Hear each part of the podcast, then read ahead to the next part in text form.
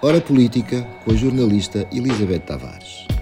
O Página 1 ouve democraticamente todos os partidos políticos inscritos no Tribunal Constitucional. Sejam bem-vindos à Hora Política, uma iniciativa do jornal digital Página 1. Hoje temos como o nosso convidado Jorge Nuno Sá, líder do partido Aliança. É um antigo líder da Juventude Social Democrata, também antigo deputado do PSD e atual deputado municipal em Lisboa pelo partido Aliança, que integrou a coligação que, perdão, que deu a maioria aqui à Câmara de Lisboa. Muito obrigada, Jorge, por ter aceitado este convite do Página 1 e do Hora Política. Obrigado eu. Isso, essa espécie de currículo, tendo em conta a, a opinião que as pessoas têm, é quase um cadastro, mas com, tanto, com tanto cargo exercido, mas também tenho, além disso, uma vida profissional que eu gosto sempre de, falar, de dizer e de realçar que não vivo exclusivamente nem só da política, o que é muito importante para mim. E se calhar essa parte também é, é da minha parte que posso acrescentar aqui, de facto, um, mas em todo o caso posso também dizer que nesta entrevista os nossos ouvintes, os nossos leitores poderão consultar a sua biografia, consultar também o link para fazer justiça uh, e, e, e, não, não correr no risco de, de, pensarem que é aquilo que se chama o carreirista, não exatamente, é? Ou, exatamente. ou ter os é sucessivos jobs for the boys, não é, não é disso que se trata. Exatamente. agradeço, Fica agradeço. Para ficar esclarecido, porque de facto facto é importante aqui estar a dar esta tónica, mas na atividade política, de facto, claro. não é correto. Sobretudo, como disse, não, a percepção correto que é porque tenho esta vida política e não a escondo, mas eu, eu gosto muito de, de, de, que as pessoas vejam isto, porque fico admirado quando às vezes. Hum, não quero fulanizar, mas uh, ultimamente até há aí uma política, ai, tem muito jeito e tal. Nunca trabalhou na vida, nunca fez mais nada, só vivem de, naquele, naquele circuito fechado. Eu, eu contra mim falo, eu Vive na bolha. já ter, ter aqui co, co, não, começado não, a falar. Uh, eu fui eleito deputado com 23 anos, uh, era um miúdo.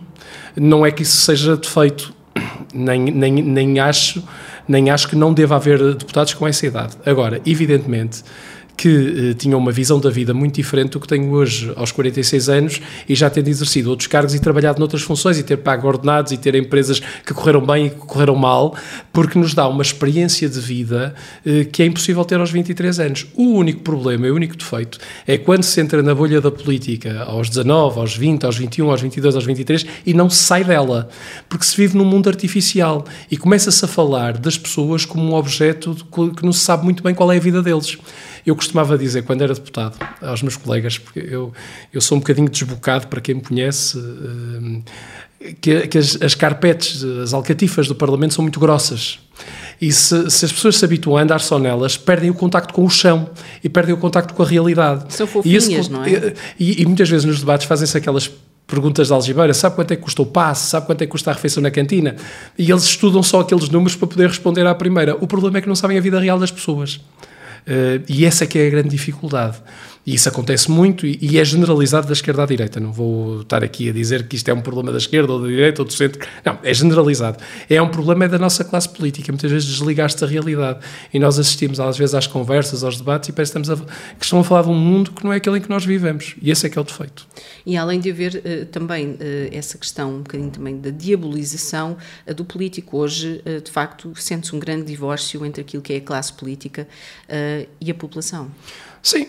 O, a, a, vida política funcio tem funcionado muito em circuito fechado. Contra mim fala, às vezes, não se prioriza o contacto com as pessoas, ou só se prioriza o contacto com as pessoas quando é preciso uh, ir buscar votos, ou campanha eleitoral, e no, no intervalo uh, falha-se nisso.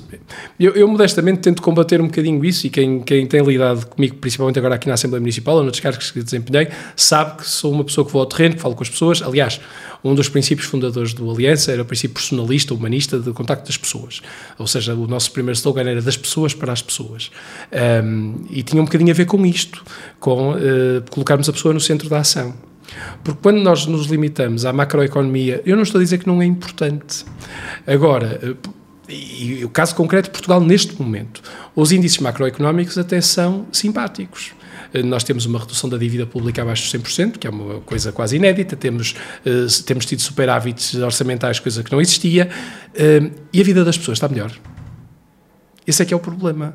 É porque eu sei que nós temos que cumprir critérios internacionais e quando nos pusemos de joelhos a ter que pedir dinheiro para pagar contas, tivemos que nos sujeitar em 2000 e, 2011 a 2015. Sim, sim, tivemos, que, tivemos que estar a pagar, a pedir dinheiro emprestado para viver aí temos que nos sujeitar a condições uh, que nos impõem. Mas quando temos esta, estas, estas folgas, como temos neste momento, é preciso perceber se, se, se a vida das pessoas está melhor. E de 2011 já vai um tempo, não é? Já, já lá vai, quer dizer, nós, nós, nós, há pessoas que gostam de cristalizar em algumas épocas históricas para dizer-se que têm sempre razão. E os tempos mudam e já mudaram muito. De 2011 para hoje o mundo mudou. Eh, aliás, hoje o mundo, há dois anos para esta parte, o mundo mudou em, em, muita, em muitas dimensões.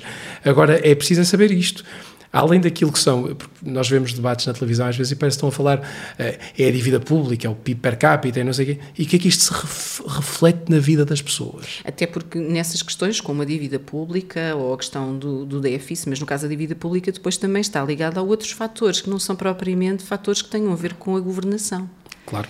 Claro. E, portanto, sim, uh... sim, não sei só a ver com as opções políticas, tem a ver com as próprias questões técnicas e tudo que é a, a burocracia do Estado. Aliás, Uh, outra, outra coisa muito interessante de se ver qual é o papel de, de, dado à, à, à, vida real é olhar para como têm sido investidos os valores do PRR. Uhum. O PRR é dos maiores investimentos eh, no país de sempre. É, é quase o segundo ouro do Brasil, digamos assim. Um, mais de 90% das verbas, ou perto disso, têm sido investidas na máquina do Estado.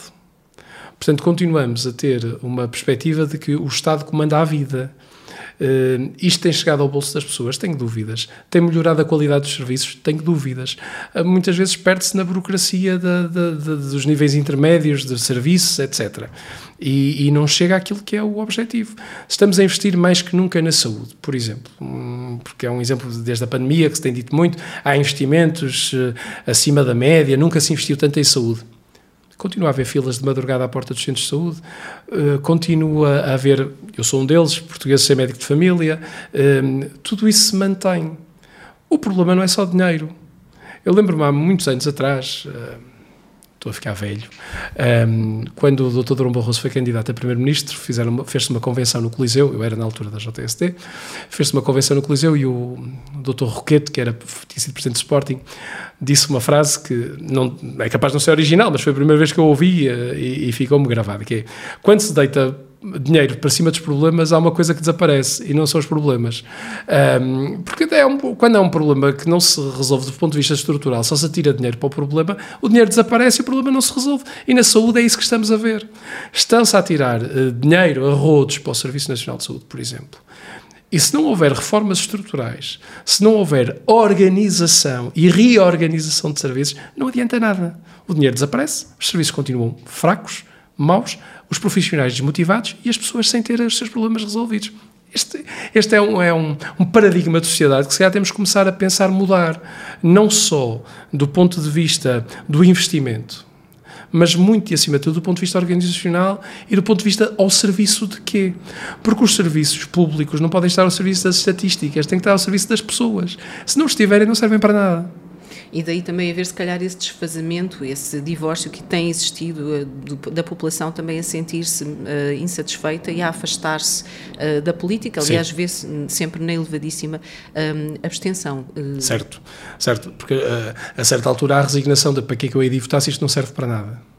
Olhando aqui para soluções, e nesta altura o Aliança está aqui nestas eleições legislativas antecipadas numa coligação com o Movimento Partido da Terra, com uh, o nome Alternativa 21, a sigla MPT uh, ponto Aliança, um, e também deixo aqui a nota de que depois os leitores e ouvintes poderão, uh, nesta entrevista, ir ter os links e, portanto, verificar em mais pormenor os dados sobre esta coligação.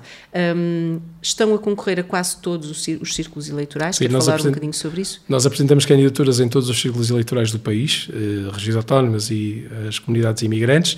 Eh, tivemos um ou outro problema com, em alguns círculos eleitorais, alguns recursos que temos, de, porque coincidiu com a greve judicial, havia uns problemas na entrega das listas, mas uh, tivemos candidatos em todo o país, vamos ver como é que, coisa, como é que isto resulta, sendo que certo que uh, temos a noção que, mesmo sendo uma coligação, uh, a probabilidade de eleição em círculos pequenos é muito reduzido.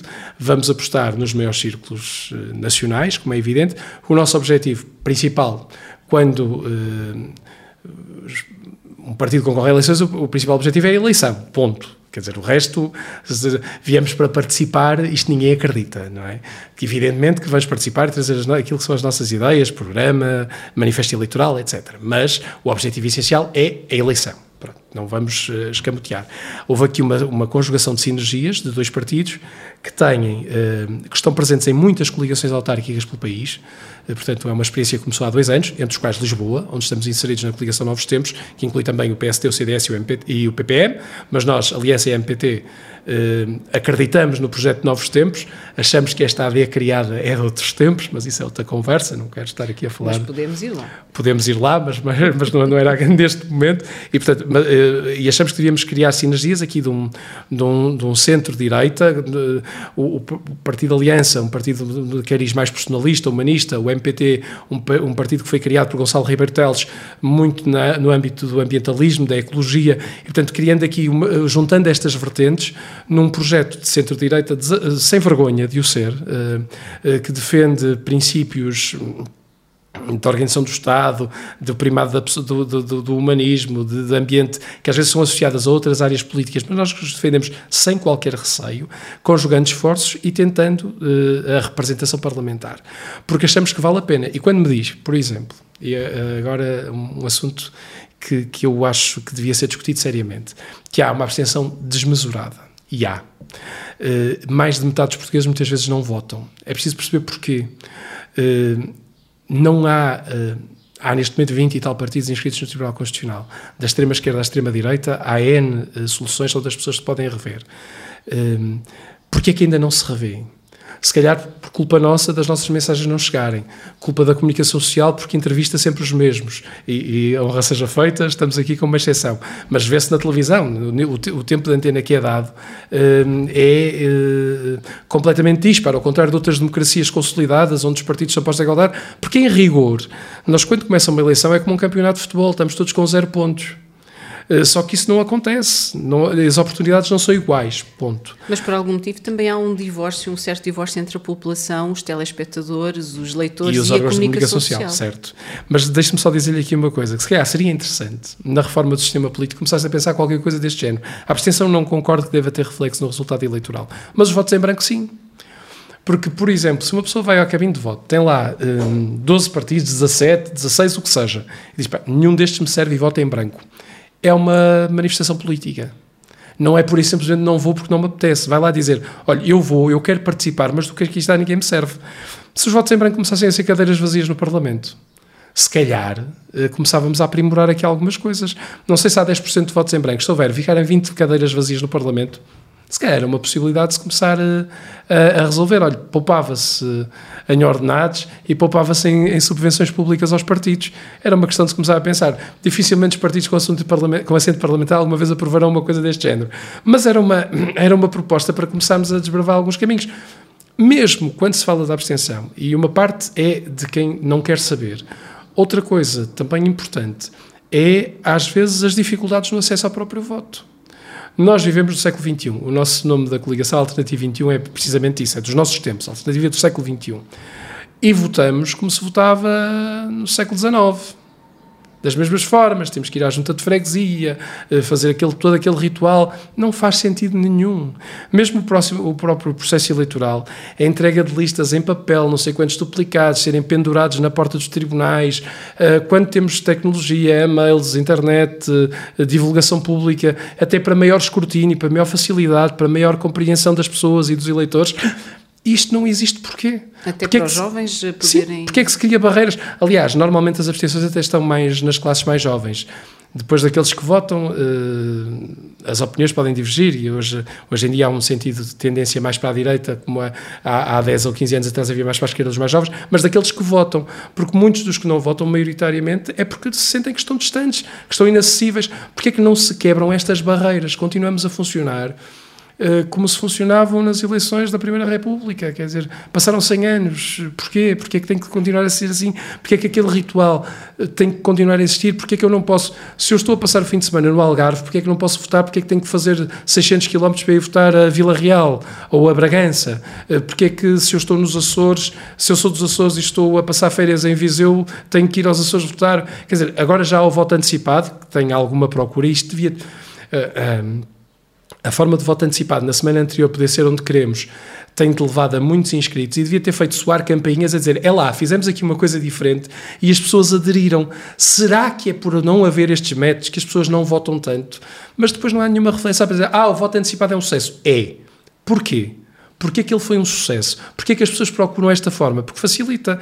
Imagina, eu sou recenseado em Viana do Castelo, porque é a minha terra onde eu nasci e onde vivi grande parte da minha vida. Eu, se, quis, se estiver em Lisboa, se fizer voto antecipado, voto em Lisboa. Mas se for ao dia, tenho que fazer 400 km para ir votar. E isto acontece aos estudantes deslocados, aos profissionais deslocados, a toda esta gente. Porquê que não, não se facilita sentido, o acesso ao voto? Uhum. Voto eletrónico, porque não? eu não digo desvalorizar-se o voto ao ponto de ser uma coisa uh, absolutamente banal. Não está a dizer que é, que é para criar uma, uma aplicação no telemóvel? Eh, Sim, tipo um jogo, o voto não... da máscara da, da SIC ou coisas desse género. Não, não, vamos por aí. Mas vamos, por exemplo, as poll station em Inglaterra, onde uma pessoa pode votar em qualquer ponto do país, dirige-se a um, a, um um, a um ponto de voto e vota lá. E o seu voto é encaminhado para o seu círculo, para, o seu, para a sua circunscrição, para tudo isso. Porquê que as coisas não podem ser assim? Porquê que não se pode facilitar o acesso das pessoas à democracia? Parece que a democracia, nós, nós estamos a comemorar 20, os 50 anos do 25 de Abril, isto não deixa de ser curioso, um, e notamos que há um imenso divórcio uh, das pessoas com, com, a participação democrática. Isto não preocupa ninguém. Aliás, no, no qual melhor forma de comemorar os 50 anos de democracia e liberdade com os três parlamentos dissolvidos, os dois regionais e o nacional, como é baseados... simbólico. É, não, é simbólico quando é baseados em casos de corrupção, de, de eventuais desvios de dinheiro, etc. Quer dizer, é este o estado da arte. Os 50 anos da democracia e da liberdade são brindados com três eleições antecipadas nos três parlamentos nos dois parlamentos regionais no parlamento. Coisa, é? Quer dizer, ninguém acha isto estranho, ninguém reflete um bocadinho sobre isto. Uh, continuamos a seguir assim, deixamos o discurso dos problemas para quem berra, para os populismos fáceis. Ou para debates de 20 minutos? Sim, debates de 20 minutos, onde, uh, se, se, debate partidos. muita espuma. Uhum. Uh, Fazendo, nós tivemos eleições legislativas há dois anos atrás. Surpreendentemente, ah, com uma maioria absoluta que não se previa durante a campanha, e passados dois anos estamos novamente em eleições. Quem for rigoroso e sério na análise, apesar de haver, como já dissemos há pouco, uns níveis macroeconómicos que estão aparentemente melhores do país, quando, formos aos, quando falamos dos problemas concretos das pessoas, as classes uh, profissionais mais sacrificadas, enfermeiros, polícias, professores, um, as questões relacionadas com a agricultura, as questões relacionadas com a habitação, com os preços, com a inflação, eram as mesmas há dois anos atrás, numa escala pior agora. Uh, pouco mudou. No entanto, uh, houve uma maioria absoluta, o segundo maior partido, o líder da oposição, continuou a ser o mesmo, com grande votação, aumentou-se os que berram muito no Parlamento, mas que pouco resolvem, e as coisas no país ficaram na mesma. Portanto, uh, mesmo para o eleitor comum devia pensar, mas valerá a pena continuar a votar neste, neste sistema, ou, ou pelo menos nos mesmos? Porque a reflexão deve ser profunda, porque os problemas são os mesmos. Eu, eu, há dois anos eu tive a oportunidade de participar num, num debate na, na, RTP, dos partidos sem assento parlamentar, um, eh, onde, onde falei, e fui o único que falei disto, uh, porque irritava-me um bocadinho, a mim irrita-me perder tempo na vida. Gosto de fazer coisas e irrita muito perder tempo. E mais de metade do tempo dos debates de 20 minutos entre os líderes dos grandes partidos era o quem quer casar com a carochinha, não é? Quem, quem vai fazer coligação com quem, quem é que se vai ligar com quem, se, se tu te ligas com aquele eu já não gosto de ti, quer dizer, passava-se metade dos debates disto. Estamos quase a chegar ao mesmo ponto. É uma novela. Então depois das eleições dos Açores é quem casa com quem, quem deixa casar quem... É...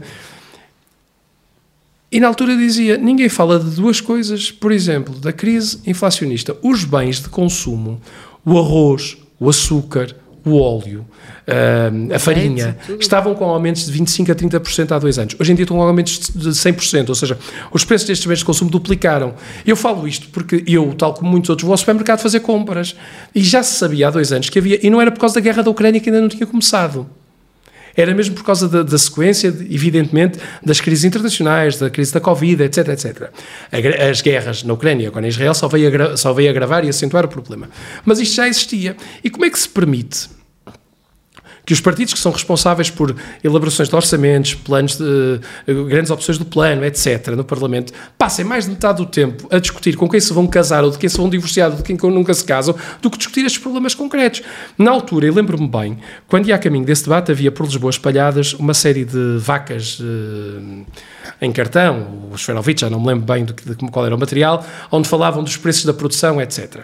Em dezembro anterior, portanto em dezembro de 2020, eu fiz um tempo de antena eh, do Partido Aliança, onde falava precisamente do que era o aumento dos, dos, dos, dos custos de produção dos agricultores, que não estava a ser, e, e não era esse o reflexo que tínhamos no aumento dos preços de consumo, antes pelo contrário, continuavam a ser preços baixos pagos aos agricultores e os aumentos do preço ao consumidor continuavam a subir.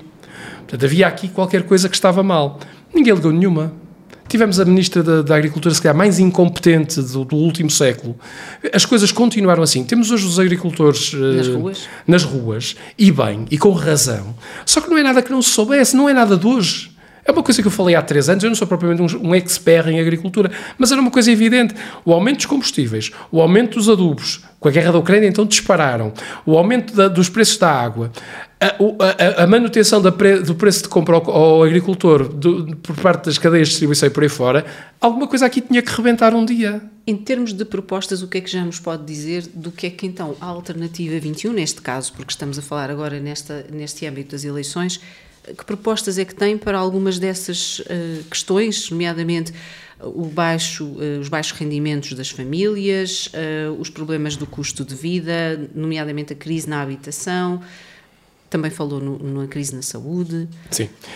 eu há aqui uma questão de respeito institucional, não queria adiantar muitas medidas, não é que não as tenhamos, mas há, há, ainda tem desde, a hora e dia que estamos a gravar, não sei se, se, se posso dizer, nós estamos a gravar Pode, na claro. sexta-feira de manhã, nós temos hoje à tarde a reunião para a aprovação do plano do, do, do, do programa eleitoral do Manifesto Eleitoral. Portanto, sendo que estão envolvidos dois partidos e personalidades independentes, seria muito deselegante da minha parte estar a avançar. Se quiser falar comigo, se quiser gravar para a semana, terei todo o gosto em voltar uh, a falar no sobre isto. No caso do Aliança, que uh, propostas ou o que é que gostaria certo. de apresentar então isso, aos Isso posso falar. Isso posso falar com mais alguma propriedade. alguma, alguma propriedade, porque estou, estou mais à vontade sobre isso. E, e, e porque entendo que há soluções, ou seja... Há, há, há, evidentemente. Que há medidas há. que podem ser tomadas. Podem. Coisas muito. Nós ouvimos. Há o leilão das pensões. Se tem falado com coisas completamente irreais, uh, de dizer que todas as pessoas têm que ser de mil euros, de, uh, aliás, como uma questão do salário, do salário mínimo, há uma, uma, uma coisa muito importante que eu aprendi há muitos anos e que é básica e que toda a gente percebe. Só se pode distribuir, redistribuir o que se ganha. Se não houver, uh, se não se conseguir colher na economia em impostos que é daí que vem o dinheiro. o dinheiro público não existe. A Thatcher dizia isto há 40 anos e parece que ainda nem, há muita gente que ainda não percebeu.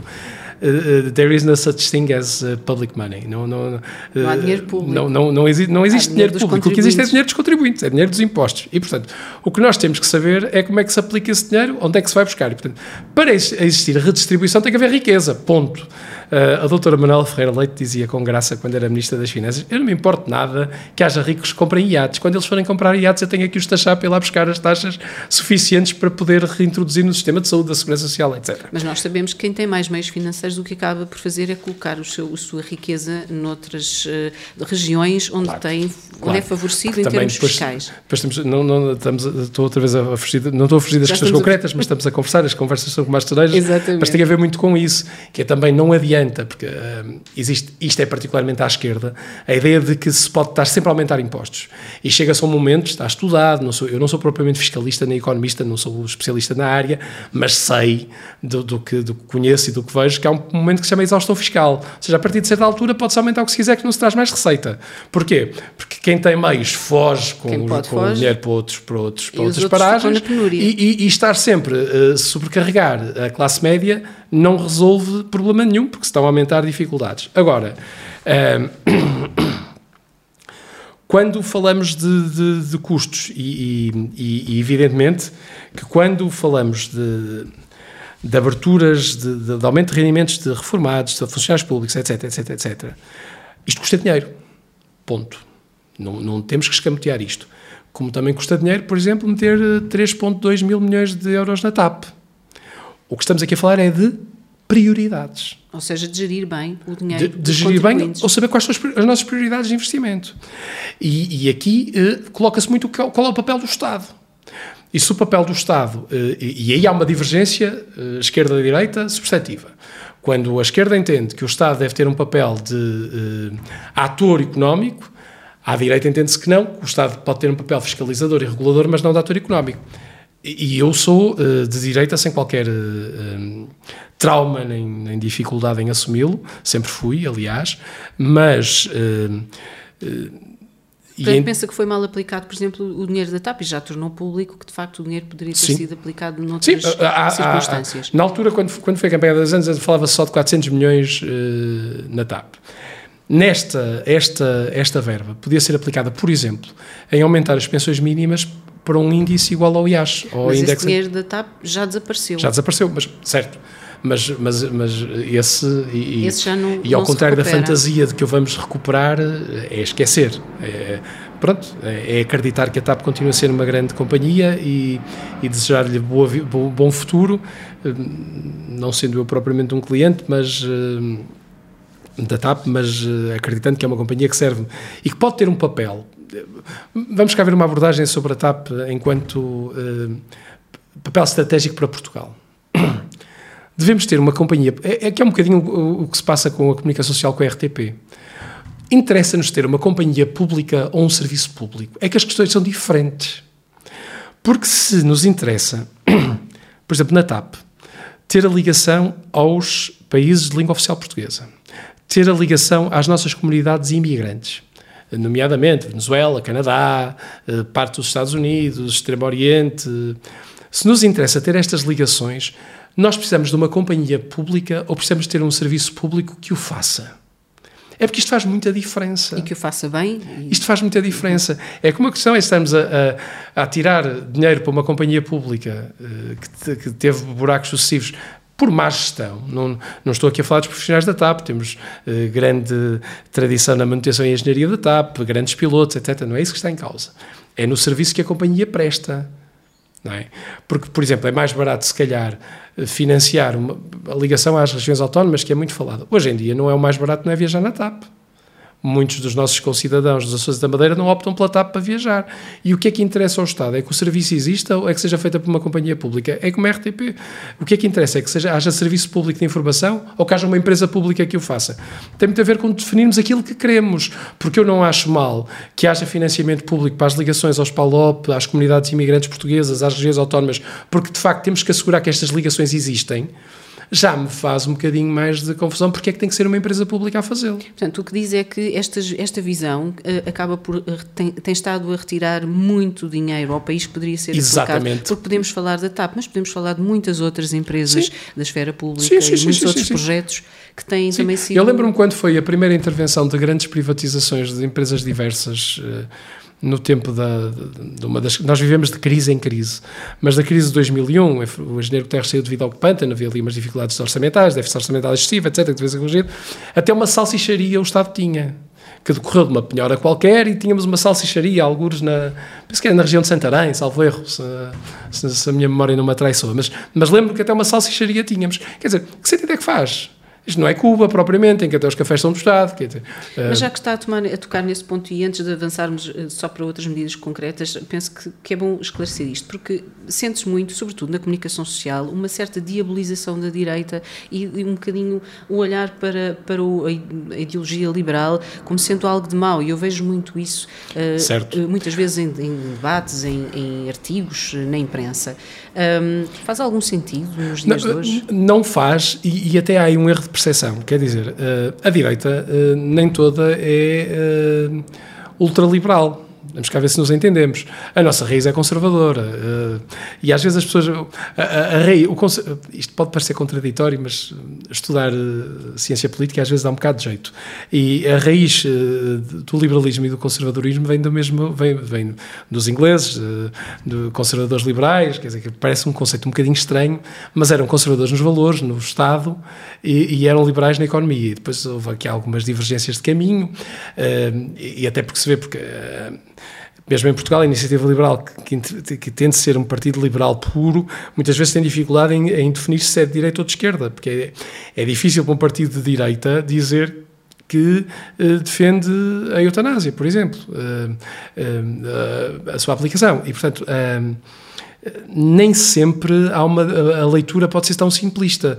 Liberais à direita, não, porque os conservadores são de direita e não tem nada a ver com, com, com essa parte. Agora, o que é que é, uh, o que é que de facto é uma marca distintiva da direita? É que o Estado deve ser mínimo na sua intervenção na economia.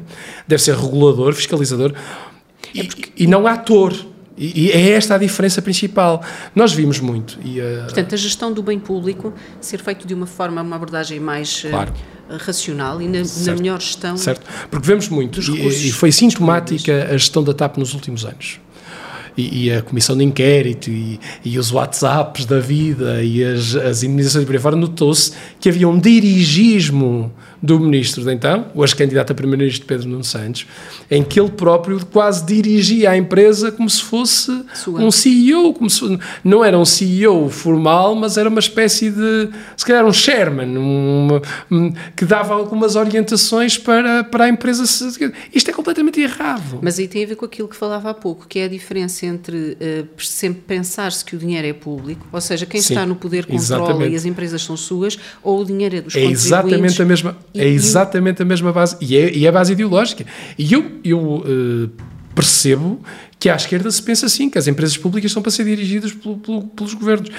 Como se viu, em, pelo menos em Portugal, nos últimos 50 anos, com péssimos resultados, com déficits acumulados, com injeção de dinheiros públicos, com injeção, que os dinheiros públicos, tal como se disse, é do bolso dos contribuintes. Não sei se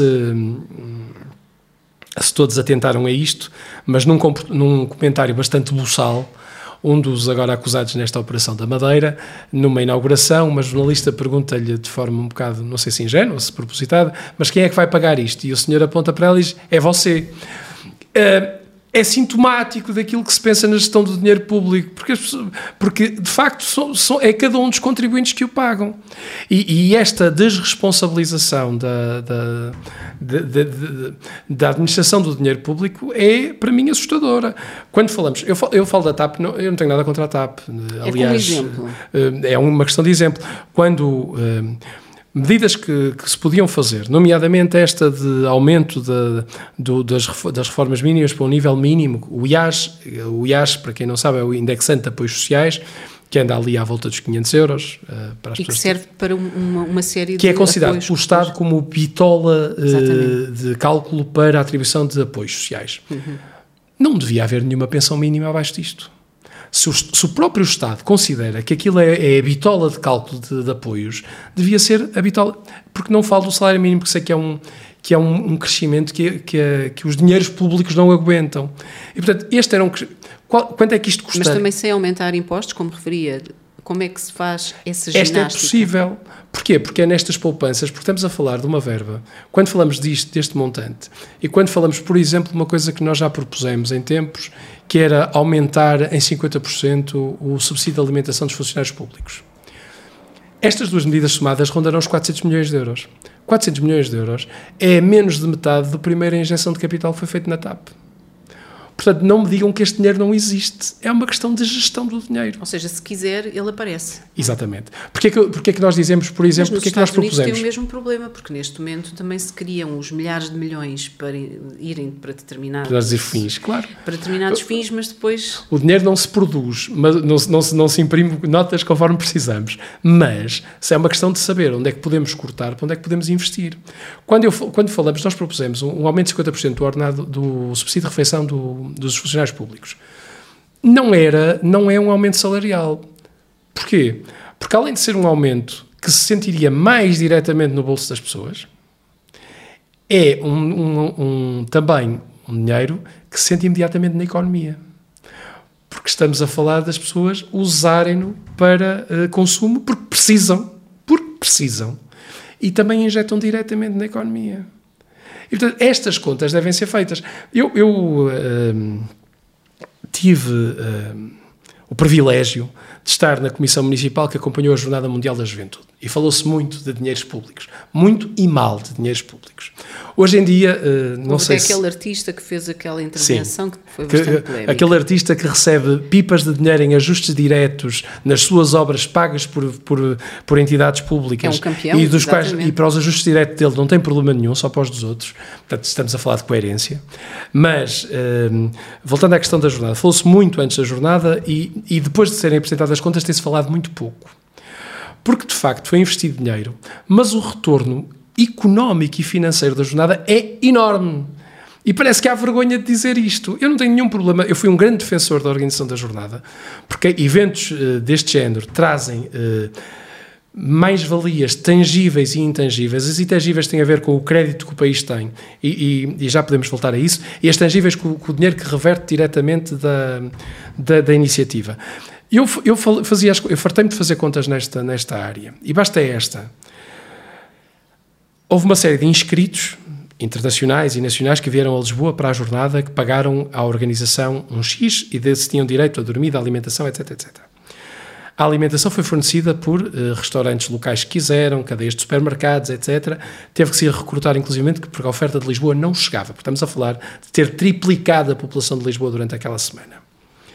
Só o valor do IVA das refeições pré-pagas, ou seja, não estamos a falar de todo o resto da economia. Só o IVA das refeições pré-pagas é superior ao investimento, por exemplo, no famoso palco, que não tem a ver com o palco, tem a ver com toda a infraestruturação de uma lixeira que existia em Beirolas, do aterro de Beirolas que existia, que foi todo reformulado e que hoje é um parque urbano ao serviço das pessoas e da cidade. Mas só o IVA das refeições pré-pagas paga isso sem falar de todo o resto da, da dimensão de, de gasto. Fale-se com os comerciantes. Claro que, evidentemente, não foi nessa semana que as marcas de luz da Avenida da Liberdade ganharam dinheiro, porque até teve a avenida fechada, muita confusão na rua e esses clientes de gama altíssima desapareceram da cidade. Mas os pequenos comerciantes venderam tudo o que tinham e o que não tinham, de água a bebidas, a comida, etc. Quer dizer, uh, houve uma movimentação económica, aliás, como te, tem sido vista em todos os relatórios, muito superior ao investimento. Isso é um bom investimento público. Mas também não houve aí um ataques um bocadinho uh, uh, que poderiam ter a ver com questões mais de ideologia, o facto claro, de ser teve a ver religião, com, a, ser católico, com um radicalismo jacobino, anticlerical e anti-igreja católica. Nós somos uns grandes defensores. Eu sou, eu, eu pessoalmente sou cristão, católico, apostólico romano, mas uh, sou acima de tudo um grande defensor da liberdade religiosa, porque se amanhã me disserem que as igrejas evangélicas querem fazer um grande evento a Portugal, eu acho que pode ser apoiado na medida em que o Estado deve apoiar as religiões, na, na medida em que isso traz uma contrapartida. E a Jornada Mundial da Juventude, por exemplo, foi um grande negócio público. Aliás, que eu me recorde, e, e, não sou assim tão velho, mas uh, dos, dos, dos, das últimas quatro décadas, foi a primeira vez que houve um grande evento que deu lucro. Nós investimos milhões em estádios de futebol para estarem às moscas. Nós investimos. É o exemplo que pensei. Claro. Nós investimos em muitos equipamentos para vários eventos que dão prejuízo. Este foi tão criticado e é um, foi um evento altamente lucrativo. Sem contar depois com aquilo que é o intangível. Não sei se, se acompanha esta área. Eu gosto muito de, de, de exposições e, e, e sou. Eh, vou, ia muito e vou, até por questões profissionais de outras vidas, a Alimentária, que era uma feira de dois em dois anos para a área profissional do ramo alimentar. A Alimentária mudou de nome há dois anos atrás, ou há três anos atrás. Eu achei estranho, numa visita institucional que fiz à FIL, passou a ser Lisbon Food Affair. Hum. Um, em termos internacionais, Sociedade Alimentária, e deixou de ser. Porque é que a Alimentária era de dois em dois anos? Porque não conflituar com outra que existia de dois em dois anos em Barcelona. E, portanto, tornavam-se complementares alteraram o nome para Lisbon Food Affair e começaram a ser concorrenciais com Barcelona. Ou seja, um passo arrojado, estamos a concorrer, estamos a fazer concorrência, estamos a atrair os melhores. E eu perguntei aos responsáveis pela feira, mas não acham arriscado, ao fim de tantos anos, mudar a marca? Deixar de ser alimentar e passar a ser Lisbon Food Affairs? Eles dizem, não, é o melhor investimento que fizemos, porque nós temos que pôr o nome de Lisboa na, na feira, porque Lisboa e Portugal, neste momento, são marcas por causa da Web Summit, e, e a Web Summit foi trazida por governos que não são, nunca foram apoiados por mim, uh, por causa da, da Jornada Mundial da Juventude, por causa de uma série de eventos o nome Lisboa atrai investimento, atrai capital. Este património, este uh, benefício intangível, que, que não é direto dos eventos, mas é um proveito para o país, para o turismo. Nós temos ganho muito à conta disto, claro, com alguns problemas que depois temos que resolver, mas nós não nos podemos esquecer, nem podemos uh, uh, matar as nossas galinhas de, de, ovos de ouro, que depois se podem repercutir precisamente naquilo que falávamos, em apoio aos mais carenciados, aos mais desprotegidos, aos nossos profissionais. Nós temos classes profissionais altamente desprestigiadas, precisamente por isso, por serem maltratadas pelo Estado. Falo concretamente de professores, enfermeiros, polícias, forças de segurança em geral, bombeiros, que têm estado nas ruas e com toda a razão, como já estavam há dois anos atrás, com os mesmos motivos. E em todo o caso, como falou nessa questão de Lisboa, e se é verdade que a cidade mudou, também houve uma questão que tem afetado bastante os lisboetas e os portugueses em geral, que é o custo da habitação, que está completamente incomportável. E como é um dos temas mediáticos e também nesta campanha, um, como é que o Aliança vê que poderiam, que soluções poderiam surgir para esta questão? Sim. Eu aí queria começar por, eu, eu podia dar o meu exemplo pessoal, mas o meu exemplo pessoal é verdadeiro, não é como o da doutora Mariana Mortágua, que foi lá de uma avó que parece que não existe. E um, eu próprio fui vítima disso, tinha casa em Lisboa, uh, o meu senhorio faleceu, uh, os herdeiros opuseram-se à renovação, uh, puseram as pessoas mais antigas, eu já vivi lá há 12 anos, uh, na rua para poderem duplicar o preço das rendas sem fazer qualquer investimento. Criou-se aqui na habitação aquilo que pode ter sido a tempestade mais perfeita nas, nas questões das crises, porque se juntaram várias dinâmicas ao mesmo tempo. Primeiro, houve uma lei a chamada Lei Cristas, da qual eu tenho algumas reservas, mas não me oponho ao seu. Eh, ao, ao, globalmente ao seu significado, não fazia sentido termos rendas congeladas há 40, 50 anos, por um motivo simples. Porque nós temos sempre a ideia de pensar nos senhorios, eh, como especuladores, eh, gente muito capital, etc, etc. Em alguns casos, sim, é verdade. Não são todos santos, mas nós, como em todas as classes, não se pode estigmatizar e dizer que são todos uns vigaristas. Mas também há senhorios uh, presos. A... Ver, ver, ver manifestações a dizer morte aos senhorios e por aí fora é, é, inqualificável. Aliás, é uma coisa que podemos falar mais à frente da, da radicalização e das, das, das fraturas sociais que, que o discurso político tem levado nos últimos anos mas uh, que, é uma coisa que eu não, não tolero em momento algum. Porque admitir-se a frase morte aos senhorios é entrarmos numa escala uh, não reversível. Houve muita gente, e nós sabemos disto, que nos anos 60, 70, a, o aforro que faziam, a poupança, não era nos bancos nem em produtos financeiros, como se usa, mas era em comprar propriedade para depois terem dali a sua reforma muita gente que veio do interior do país para Lisboa trabalhar, cafés, restaurantes, o, o, que ganhavam investiam em imobiliário para depois ter a render para terem as suas reformas. E, portanto, isto não pode ser esquecido, porque isto é uma vertente importante. E não compete a essa gente fazer apoio social, o apoio social compete ao Estado. E, portanto, esta primeira parte da questão das rendas tinha que ser resolvida. O problema é que se eh, coincidiu com, com uma tempestade perfeita de um boom do turismo, a questão dos vistos gold nas áreas urbanas uh, e uh, uma, uma, uma, diminuição no, na construção. Portanto, estes fatores todos conjugados levam a um brutal aumento de preços sem poder, sem poder eh, ser acompanhado de medidas, ou sem ter sido acompanhado de medidas que o prevenissem. Para além de problemas estruturais, como por exemplo os baixos salários até para os certo, jovens certo, e não. as famílias que não têm depois meios até para não comprar uma casa. capacidade, não é? e aqui estamos a falar principalmente a nível municipal, de criar uh, mecanismos que permitissem contrariar algumas destas, destas tendências. Ou seja, esta, falamos de Lisboa. Portanto, no seu, neste caso, e concretizando, o Aliança também pensa que pode passar pelas autarquias a resolução. É, como, como o PER nos anos 90, como, estamos a, a, comemorar 30 anos do PER. O PER foi o Plano Especial de, de, de Erradicação de Barracas dos tempos do governo do professor Cavaco Silva. Não sendo eu um cavaquista, acho que o PER é talvez, a par de muitas outras iniciativas do país, uma das, a, a maior marca de política social do professor Cavaco Silva, e bem. E para quem não sabe, Lisboa tinha muitos barracas bairros e, de, de barracas casas muito degradadas. Sim, viviam as pessoas condições. em condições degradadíssimas e houve um salto qualitativo brutal nos anos 90 de um governo que teve coragem e das câmaras que o acompanharam. A Câmara de Lisboa é liderada pelo Dr. Jorge Sampaio, à altura secretário-geral do Partido Socialista. Um, algumas outras câmaras aqui da, da região de Lisboa eram socialistas, socialistas, do PSD.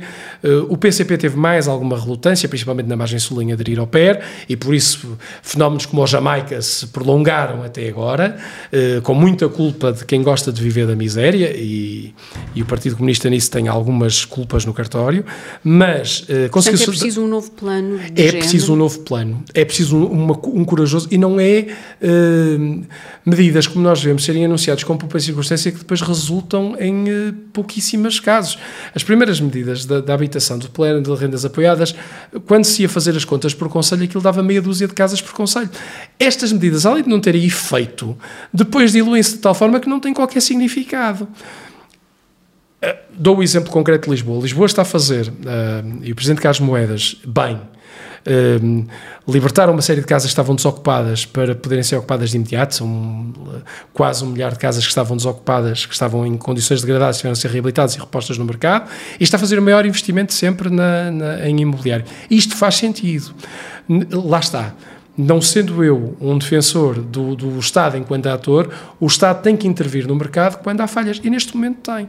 Não só criando condições de habitação pública com a indução direta, como tirando algumas barreiras à construção privada para que ela possa existir. E não estamos a falar de arrebentar com tudo que é espaços verdes para construir prédios. Não há muitas coisas que podem ser feitas, preservando uma qualidade de vida, e aí, eh, em homenagem ao nosso parceiro de coligação MPT, eh, visioneiros como Gonçalo Ribeiro Teles, que explicaram isto há muito tempo, da manutenção dos corredores verdes, das linhas de água, etc, etc, mas, eh, mas corrigindo erros, por exemplo, construções em caves, habitações em caves, etc, que existem nas, nas zonas de leite cheia, que são inadmissíveis, mas criando condições para, para a urbanização. Dou um exemplo concreto.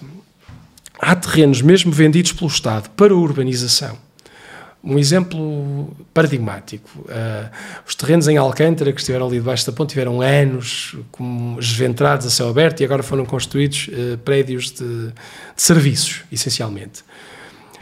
O Estado vendeu aqueles prédios por serem, vendeu aqueles, aqueles uh, terrenos para serem urbanizados e demorou mais de 20 anos a licenciar as urbanizações. Isto não pode acontecer este monstro burocrático, porque se, ainda por cima é, há quase aqui uma questão de má fé, de ser o próprio Estado a vender para urbanizar e depois não autorizar os licenciamentos. Quer dizer, como é que é possível um investidor privado gastar uma fortuna a comprar um terreno para urbanizar, ou seja, às vezes até ao próprio Estado com esse efeito, e depois ter que esperar 20, 30 anos para poder concretizar o projeto. Ninguém aguenta isto. E depois tem a questão também de há a pressão turística e há a pressão de, das casas que são utilizadas também para alojamento local, etc. Certo. Um... Se, bem, se bem que um, aí há alguns mitos urbanos, quer dizer, e a forma como tem sido gerida esta ideia de, de um dia para o outro, ah, agora vamos proibir tudo, que leva a uma corrida às licenças e para fora, que é pernicioso pernicioso. Uh, nós não nos podemos esquecer que o alojamento local e o turismo permitiram a reabilitação das nossas cidades em grande medida e nós não podemos ser ingratos. Não podemos dizer agora que não nos serve, vamos deixá-los. Quer dizer, o, nós temos que ser, o Estado tem que ser uma pessoa de bem e não pode usar os atores económicos à sua mercê como bem lhe apetece tem é que saber controlar a, a, a, amplitude das suas ações. E o que me parece é que há alguma leviandade em algumas decisões e depois há um retrocesso quase uh, histérico, dizer isto é que é o mal do mundo. E não é. O mal do mundo foi não se saber pro, pro, uh, programar as coisas. Portanto, na habitação tem que haver aqui pacotes de medidas que fomentem uh, a habitação pública, por um lado, a, a, possibilidade da construção da habitação privada, dar condições aos jovens, por exemplo, redução da carga fiscal, aceleração de processos de licenciamento, um, por exemplo, as questões de acesso ao crédito. Hoje em dia o acesso ao crédito está muito dificultado e não é só por uma questão da possibilidade do pagamento. É por uma questão, às vezes, do próprio mercado financeiro ter evoluído de uma forma que não, não é possível a um jovem aderir ao crédito. Quando se exige 20, 30% de uma entrada inicial, quem é que é, se não forem os pais a pagar, quem é que é o jovem de 20, 25 anos conseguiu aforrar para ter 20 ou 30% do valor de uma casa para, para poder investir de um, de um momento para o outro? Quer dizer, isto não existe o Estado podia aqui até ser garantia para alguns destes casos. Não tinha mal nenhum. Até porque o mercado de trabalho também está diferente, os contratos de trabalho claro, como é evidente, nós é? vivemos num mundo cada vez mais flexível e não podemos criar regras, por outro lado, que se tornem inflexíveis. Isto não é uh, uh, uh, deitar dinheiro ao desbarato. Por exemplo, olha, mais importante do que dar garantias às vezes à banca para poder continuar a investir, a fazer investimentos loucos e depois ir à bancarrota, se calhar era, era mais rentável o Estado dar garantias aos jovens que depois um dia vão pagar aquelas casas e o que pagam em impostos e em, em outras matérias revertem logo para o Estado. É como eu digo sempre, uma questão de prioridades e de investimento, é saber aquilo que é importante. E neste momento a habitação é um problema nacional grave e não pode continuar a ser adiado. E os jovens vão saindo do país, não é? Enquanto que temos uma, uma um fluxo uh, migratório que, aliás, faz parte também da política europeia uh, de integração e de acolhimento um, desse, desse fluxo. Uh, e aí queria também ver se é verdade que existe também um mito relativamente àquilo que, é posições, que são as posições dos partidos ditos conservadores ou, ou, ou de direita, que é a questão de que estão contra a imigração, que estão contra a questão de, do, da, da, da, inclusão da tolerância e de, de tudo o que tem a ver com um, questões de género, ou seja, é, são mitos? Uh... São, em larga medida são. E, e, basta conhecer as pessoas.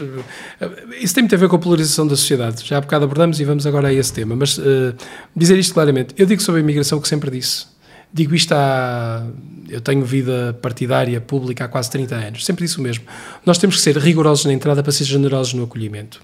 Isto não há aqui xenofobia nenhuma, nem racismo, nem, nem treta nenhuma que queiram colar. Aliás, quem me conhece e sabe a minha vida pessoal sabe perfeitamente que sou o último discriminador, uh, uh, sou a última pessoa que podem chamar discriminador do que é que quer que seja. Agora. Uh, no fundo é ver quem vem. Não adianta com, ter uma trabalhar. política de portas 100% abertas para depois ter as pessoas na miséria em Portugal. Eh, não adianta. Houve aqui um, um movimento que foi travado eh, em larga medida quando foi agora ehm, esta revolução dos transportes na área metropolitana de Lisboa, criada a Carris Metropolitana, havia anúncios de muitas empresas fornecedoras de serviços a pedir motoristas de língua oficial portuguesa. De forma um bocadinho irresponsável, foram por chamar aos, aos, aos ditos PALOP, venham que temos trabalho. Isto não pode ser assim porque as pessoas não podem vir ao engano, porque depois tivemos a questão dos timorenses que foram todos ali dormir para tendas para o meio da cidade de Lisboa porque não tinham emprego, os empregos que foram prometidos. Ah, não nós condições. não podemos enganar as pessoas. Uhum. Nós, evidentemente, nós precisamos de imigrantes. Isso penso que é uh, que toda a gente sabe, porque há, servi há serviços da agricultura, aos serviços, temos precisado de mão de obra que não temos. Portanto, precisamos deles. Eles pagam impostos eles trabalham. Nós temos é que saber o que é que precisamos e para que precisamos. E temos que e não, não, não temos que ter um controlador à porta a dizer este pode entrar porque é branco, este não pode entrar porque é amarelo, este pode entrar porque é azul, este não pode entrar porque é vermelho. Não, não é isto. É saber o que é que nós nós temos que ser rigorosos na entrada para poder ser generosos no acolhimento. Isto é um princípio basilar de qualquer sociedade. O que nós não podemos é criar uma clivagem. E nós estamos aqui na Avenida de Roma a fazer esta gravação. Do outro lado da rua existe um supermercado não diga marca para não fazer publicidade. Eu assisti na semana passada a uma cena que me um, chocou, indignou e, e, faz pensar no país um, que estamos a construir com esta polarização política. Uma senhora mais velha, eh, de, uma funcionária não branca do, do, do estabelecimento, uh, vira-se a certa altura com alguns palavrões, vou tentar não, não repetir essa parte, e diz: Volta para a tua terra, estás aqui uh, à minha conta. E a outra senhora responde-lhe: Sua velha, eu é que pago impostos para pagar a tua pensão. Isto é uma sociedade que nós queremos? Isto é a sociedade que nós estamos a construir? Aquela, a senhora mais velha, de certeza, ganha uma pensão por uma vida de trabalho e tem todo o direito. E outra senhora, nem sei se é imigrante ou se é uma portuguesa tão, tão de gema como qualquer um de nós. Sim, a cor é a da pele não pode, é, não pode caracterizar porque não é por aí, mas esta agressividade, esta polarização da sociedade não nos leva a lado nenhum. Eu sou de direita. E há um partido de direita em franco crescimento, não questiono, eh, que consegue federar o descontentamento como ninguém. Para quê?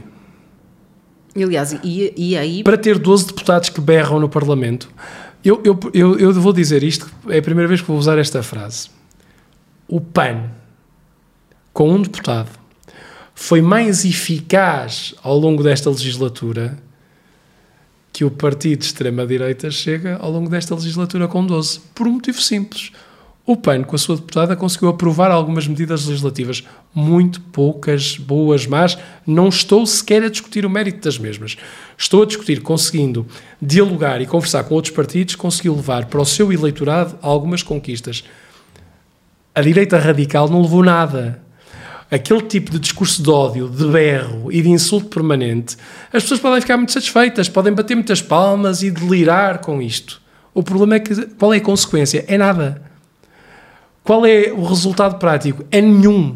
E, aliás, essa era uma questão que também tenho para colocar aqui, que é, eh, nesta vossa coligação, na, na Alternativa 21, têm como um cabeça de lista, neste caso por Lisboa, eh, um fundador do partido Chega, Nuno Afonso, Sim. o antigo braço direito de André Ventura, eh, está como candidato independente, pelo que compreendi, portanto é cabeça de lista em Lisboa pela vossa coligação.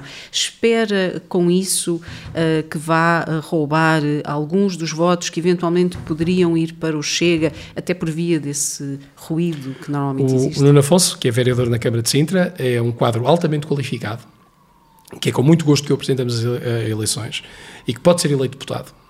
Uh, e que é uma direita de confiança, uma direita de diálogo, como ele já demonstrou até na sua ação na Câmara de Sintra. Uh, ele foi fundador do Chega, certo? Foi tal como eu militante do PSD uh, e acreditava num projeto de direita que conseguisse construir uma alternativa. E o que ele chegou à conclusão, simples e óbvio, é que pelo berro e pelo grito constante não se constrói nada. Destrói-se. Sim, destrói-se. Cria-se esta sociedade polarizada na qual eu não quero viver. Eu não quero viver numa sociedade de permanente insulto, de parece o, o jogo da bola permanente, o Benfica Porto todos os dias. Eu, eu... Mas existe também, e aqui uma nota, pelo menos eu como, eu como observador, observo também às vezes muito a instigar de polarização por via de partidos da esquerda. Claro, não, mas isso, isso é o jogo. E bullying, inclusive, o, e chamar nomes é o, comum, o jogo é? do extremismo, quer dizer, os cartazes ofensivos do Chega não, sei, não ficam nada a dever aos cartazes do PSR do princípio dos anos 90 e do, eh, não ficam, portanto, estamos a falar do mesmo tipo de, de, abordagem. E aliás, só aqui uma nota, aliás, há jornalistas, há comentadores que apenas por questionarem determinadas, determinados temas eh, são apontados logo como extrema-direita claro, claro, e outros claro, termos que são depreciativos. Isso aí os extremos é? são iguaizinhos, tocam-se, portanto, eles são tão extremos que acabam por se tocar. Aliás... Uh, até o próprio Partido Socialista tem beneficiado muito desta polarização da sociedade, porque é, eh, faz é insuflar o Chega e depois, é um... depois grita, vêm aí os fascistas, nós somos os salvadores. Exatamente. Evidentemente que isto uh, é quase, na biologia há um, um ser que eu aprecio muito, que é o líquen. O líquen que nós vemos nas árvores, que é aquela espécie de manchas coloridas que há nos troncos das árvores, é um fungo e uma alga juntos. Não é um ser, são dois seres completamente diferentes. Mas não vivem um sem o outro. E o que aconteceu, o que acontece neste momento entre a extrema-direita e o Partido Socialista é que são quase um líquen. É Ou seja, alimentam-se um do outro para sobreviver. E, e, e esquecem-se, o Partido Socialista vai pagar com língua de palmo esta atitude que tem tido, porque deste diálogo não nasce nada, apenas se polariza a sociedade e se criam estes conflitos. Isto não leva a lado nenhum. Aliás, o, o, nós temos um mundo cada vez mais intolerante e o estado a que estamos a chegar é evidente. Guerras a arrebentar por todo lado, crise económica, pessoas a serem atiradas para as franjas, para a pobreza, para a miséria, porque se perdeu a capacidade de dialogar. Mas a própria Comissão Europeia, agora saindo um pouco do país, tem dado dado também, em alguns casos, maus exemplos, e durante a pandemia fez isso, do que eu observei, em termos daquilo que é o puxar pela polarização, colocar claro. pessoas, cidadãos uns contra os outros certo. e, e encetar por medidas que. Isto é uma velha, uma velha tática que vem dos romanos, que era uh, juntar-nos contra o inimigo externo e, e, e criar um inimigo externo muitas vezes para lutar contra ele que é e para reforçar o poder. que é o, exatamente que é o princípio errado da política porque a, a política a polis é a política da construção da cidade não é? Indo aos gregos é isso que quer dizer. E portanto a, a cidade só se faz em diálogo em, em, conversa. Evidentemente com divergência. E essa divergência pode ser dura pode ser uh, uh, aquilo que quando eu falo sobre aquilo que é a intervenção económica do Estado na, na, na economia direta etc eu sei que tenho divergências uh, de princípios fundamentais com, com a esquerda com, com o Partido Socialista com o Partido Comunista evidentemente mais com o Bloco etc mas as coisas têm que ser feitas em diálogo divergente, mas para construir alguma coisa. Se, nosso, se a nossa luta é só de, de, de destruição, chegamos ao fim e não temos nada. Eu tenho uma questão para lhe colocar, até porque é algo que disse nos 50 anos da democracia, porque eh, já se vê até algumas correntes, e tenho lido artigos uh, no estrangeiro, que até dizem que se calhar a democracia não é o melhor para que os governos possam uh, uh, aplicar determinadas medidas e políticas que são, na, na visão dessas pessoas que escrevem esses artigos, urgentes acredita que a democracia está num ponto de viragem, mas que é no sentido de ser melhorada ou entende que a democracia está em risco? Até porque houve um recuo grande no nível de democracia não, nos últimos não, anos. Não, não, não, lhe sei responder de forma taxativa a isso e, e passo a explicar. O, eu, eu gosto muito da obra do Dr. Sá Carneiro, não, não, não sou como outros que acham que o reencarnam, mas ele dizia uma frase que ainda hoje eh, devemos ter atenção, uh, que era, a, a, democracia é difícil e exigente, mas dela não abdicamos. Um, evidentemente, hoje em dia, com as formas de participação direta, com os canais mais diretos de comunicação, eh, tornou-se ainda mais exigente a forma de comunicação de, transparente e límpida daquilo que são as opções democráticas. Isso é um facto. Isso é um facto. Um, eu não sei. Um, nós não podemos continuar a sentar, e por isso eu não sei qual é o caminho evolutivo, mas nós não podemos continuar a sentar com todas estas novas tecnologias, formas de comunicação, etc., em modelos de séculos passados. Isso parece-me uh, evidente. Um, mesmo modelos eleitorais, e, e, saindo de Portugal, quando se olha para os Estados Unidos, uh, que tem um modelo eleitoral ainda que foi da Confederação, uh, onde se arriscam a que um candidato pode ter mais um milhão de votos e o outro é que ganha as eleições. Quer dizer, isto não faz sentido nenhum nos tempos que vivemos. E quem pode votar, portanto, há luta toda Sim, depois nos Estados Unidos ainda há essas dificuldades de quem pode votar, que coisa que nós não temos. Uh, agora, que isto nos devia fazer rever profundamente os mecanismos, sim, sem dúvida. Se a democracia se esgota em si própria, uh, não acho que se esgota em si própria. Aliás, quando se tenta criar limites à democracia, uh, normalmente é sempre a geneira. A nossa Constituição, que é democrática, tem algumas coisinhas que não são democráticas. Quando, toda a gente diz, ah, o preâmbulo é só simbólico. Está bem. Uh, se é só simbólico, porque é que não desaparece? Porque é que continua lá? Nós temos um preâmbulo de uma Constituição que diz que rumamos rumo ao socialismo, caminhamos rumo ao socialismo. Quer dizer, não, eu, eu não, não me sinto revi. minimamente revisto naquilo. Temos outro, outra pequena uh, questão, que para muitos é importante, para mim uh, tem alguma importância, que é nós impedimos constitucionalmente o, o referendo à forma republicana de governo. Porquê? Porquê? Não, não, há, não há neste, Portugal, neste momento em Portugal uma questão aberta sobre monarquia e república. Portanto, é um otimista no sentido de ver que há espaço para melhorar a democracia. Sim, sim, sim. Este pormenor do, do, do referendo à, à, à, forma republicana de governo não é que isto seja muito importante, não há uma questão monárquica em Portugal neste momento, né? mas porquê que a nossa democracia tem esta barreira? Temos medo de quê? Quer dizer, eu, eu, eh, não sendo um republicano fervoroso, não sendo um monárquico fervoroso, quando às vezes questiono, olho para os países do mundo e as monarquias, Suécia, Inglaterra e tal, não se têm dado mal. Não se tem dado mal. Eh, quando se diz que a coroa espanhola é mais barata que a presença da República Portuguesa ao bolso dos contribuintes, também é um argumento que não leva. Se daí depreendo que devíamos referendar a República, não estamos nesse estado. Agora, porquê é que é proibido? Não, estamos num contexto em que, obviamente, em relação às políticas que são feitas em Portugal, e saberá isso melhor do que eu, eu Bruxelas tem muito peso. Certo. Eu, estamos num isso, contexto da União Europeia isso na União e de Europeia, outras organizações. Isso a União Europeia é, é talvez a organização menos democrática em que, em que, em que participamos. E outras organizações, temos, porque Portugal está em tratados internacionais, estamos na OMS, certo. temos... nós, somos, nós somos, desde o nosso nascimento, um partido, nós gostamos de nos considerar como eurocríticos. Ou seja, não, não somos contra a integração europeia, mas há aqui muitas. Há mudanças que é preciso. Fazer. Muitas coisas. Nós temos um Parlamento Europeu que é o único órgão democrático ou democratizado do das decisões europeias, mas que deixa muito a desejar em termos de competências de facto ou de representação de facto.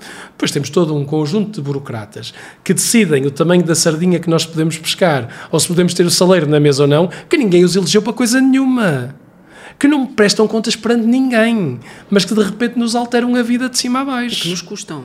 E que nos custam dinheiro, e que nos custam. No, na área da, da, da agricultura, esse é um dos problemas. Esse é um dos problemas fundamentais. Os custos à produção, muitos deles são uh, altíssimos por causa das regras uh, da União Europeia se elas estão bem, se calhar estão, mas têm que ser aplicadas também ao que vem de fora.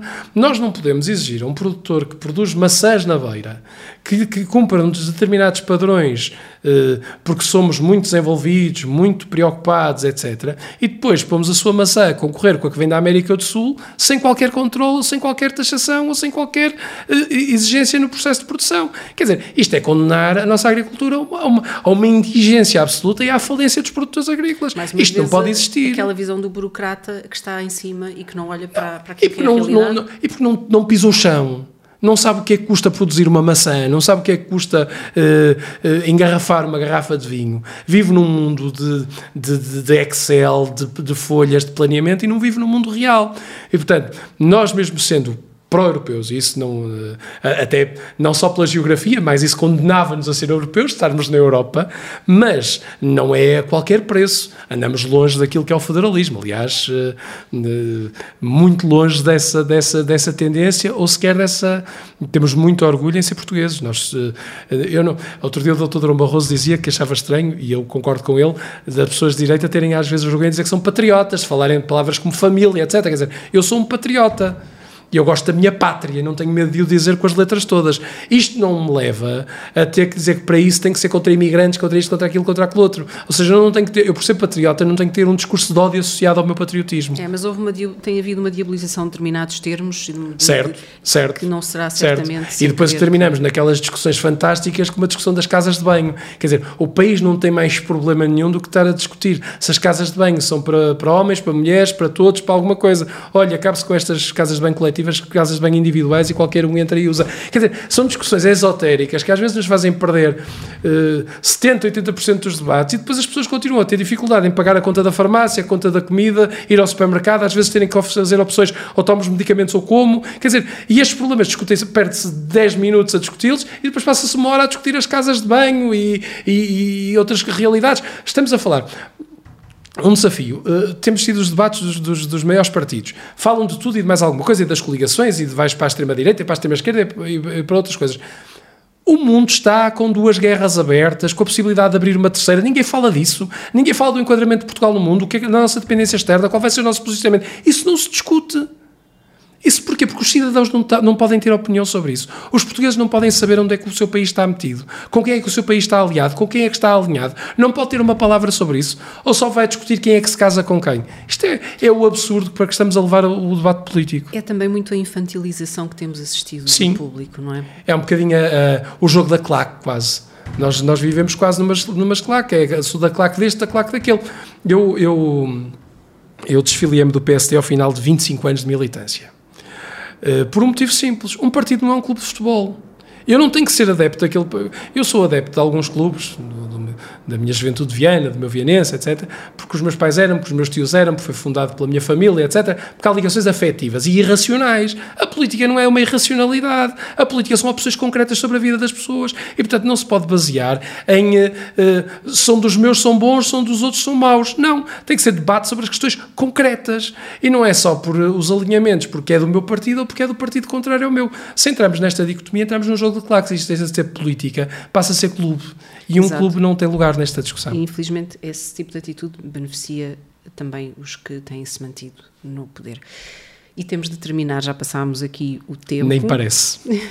Poderíamos, e poderemos agendar, até porque nem falamos sequer das europeias e há muito mais para falar, mas agendaremos certamente se tiver disponibilidade uma outra entrevista. Toda a disponibilidade. E eh, agradeço a oportunidade. E agradecemos também, eh, de novo, eh, hoje tivemos como convidado no Hora Política Jorge Nunes Sá, líder do Partido Aliança, que nestas eleições legislativas concorre em coligação, na coligação Alternativa 21. Muito obrigada. E também. Obrigado. Obrigada e um agradecimento também aos nossos leitores e ouvintes por estarem a ouvir-nos. Até breve.